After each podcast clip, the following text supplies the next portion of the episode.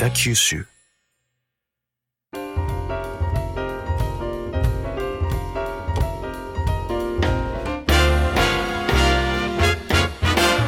この番組は北九州に住み始めてまだ日の浅い方たちに、北九州ってこんな街なんですよ、こんな人がいるんですよというお話を地元の新聞社、西日本新聞の視点でお伝えしていく番組です。もちろん北九州ビギナーさんだけでなく、ずっと住んでる人でも知らないディープな世界まで、地元の新聞社ならではの情報をお届けする番組です。こんにちは、西日本新聞社の勝木です。こんにちは、西日本新聞社の横山です。よろしくお願いします。横山さん、初登場ですね。はい、初登場です、私横山とですね、同僚の寮が、交代で、にぎやかしを務めさせていただこうかなと思ってます。変わったシステムですけど、よろしくお願いします。システムっていうほどのもんじゃないけどはい、どうしても出たい人が2人いるけど席が空いてないからですねはい、それでは早速本日のゲストをお呼びしましょう。小倉焼きうどん研究所所長、竹中浩二さんです。よろしくお願いします。よろしくお願いします。よろしくお願いします。はい、お願いします。竹中さん、はい、いきなり研究所なんですけど、はい、北九州ビギナーさんのためにですね、はい、小倉焼きうどん研究所とは何かについてご説明願えますか。怪しいですよね、だいたいね、うんって食い組みにうんって言いました今確かに初めて来た人から見ればねすれば怪しいと思うんですよ、研究所とか言って、はいはい、決してあれですよ、いつもこの白衣着てこうメスシリンダーで測ったりとかビーカー振ってるんじゃないんですよ。そんな研究じゃなくて、はい、実は知らない方もいらっしゃるんじゃないかと思うんですけど、小倉焼きうどんっていうのがこの北九州は小倉が発祥の地なんですよ、はい、で発祥のお店もあって、はい、そういうような歴史的背景があるのに、うん、ちょっと前まで誰もって言っていいぐらい焼きうどんっていうのが小倉発祥だってことを知らなかったんですよね。これもったいないよねと、うん、このことをうまく活用して街のにぎやかしとか、はい、観光のコンテンツにならないかなというふうに思って、ちょっと頑張ろうというふうに思った人間たちの集まりなんですよ。それが研究所。そう何人ぐらいいるんですか。今現在で、はい、普段の活動はだいたい15人ぐらいかな。なるほど、はい、その人たちっていうのは別に本業が焼きうどん屋さんじゃないんですよね。もう基本的には今は特に焼きうどんをなりわいとしている人っていうのは一人もいない形かな。一人もいないうん基本的には普通の会社員であったり、はい、主婦だったり学生であったり、あとニートだったり、はい、そんないろんなことをやってる人が、どちらかというともう街づくりというか、はい、の一環というかですね、ボランティアであったり、それぞれのサードプレイスとしての役割を焼きうどん研究所は持っているのかなというふうに思ってます。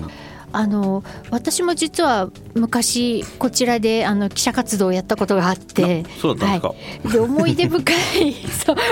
深いイベントとしては、はい、小倉城であった天下分け面の戦いですよ。もうなんかあれが、天下分け面が2002年そうだ18年ぐらい前ちょうどですね、小倉城が400周年という記念の年で、はい、それに合わせてちょっと何か焼きうどん使ってにぎやかしのなるようなイベントしようと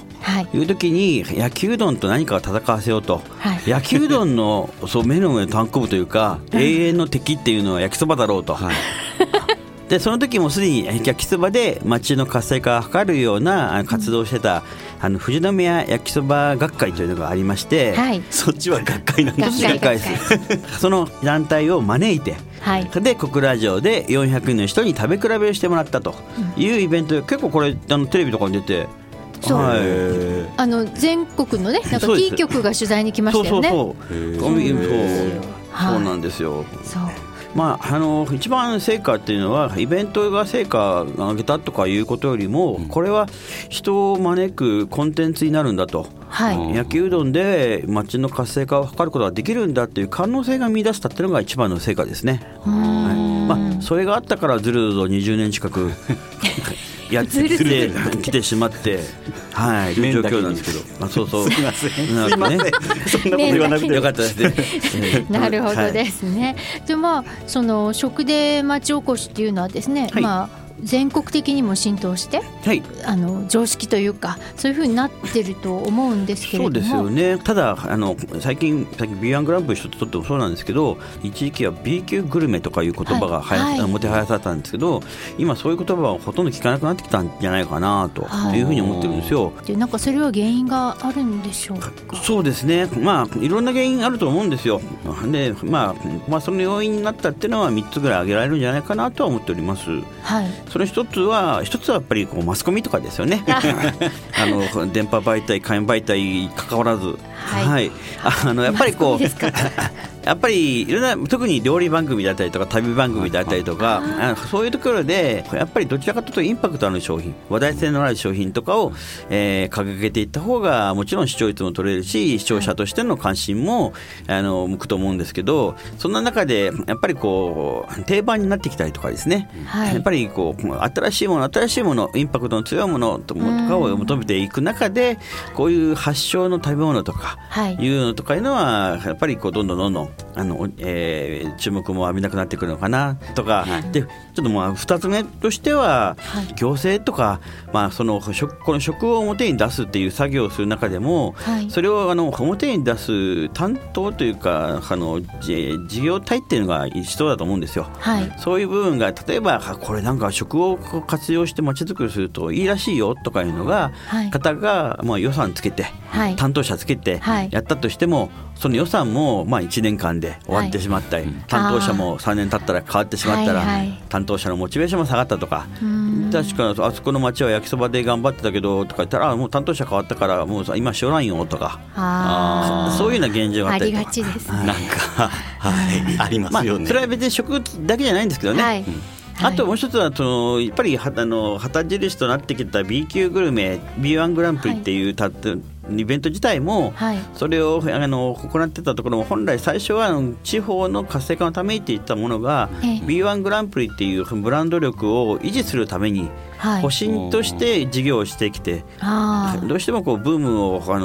作っていく立役者がいる反面、はい、それを維持しようとすると、既得権益なんかをこう主張して出したりとかですね、はい、もしくはご当地グルメというのがビジネスとして活用できるってなってくると、今度本来の地方の活性化っていう趣旨というのは変わってくるとかですね、そういうような要素っていうのがなってきて、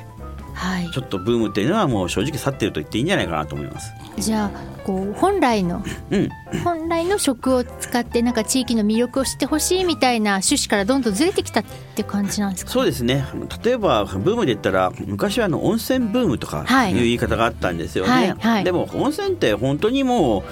太閤殿下も入ったぐらい、もう何百年何千年ってつながってる、それぐらいの文化なブームなんですけど、今言ったようにそれが一時的にブームになったとしても、いまだにずっと残ってるというのは、やっぱりそれは文化になってるからだと思うんですよ。はい、で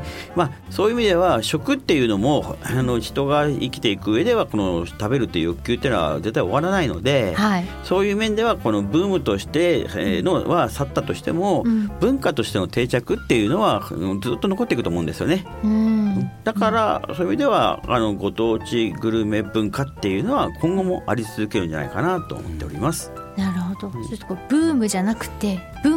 そうですね、文化として焼きうどんを研究するんですね。そうですね、この研究、そうですね、今の研究という名の活用活動をしていくっていうような感じですね。はい、なるほど。いやちょっと深い話になったところではあるんですが、はい、今日のお時間が来てしまいました。そうなんですか。すいません、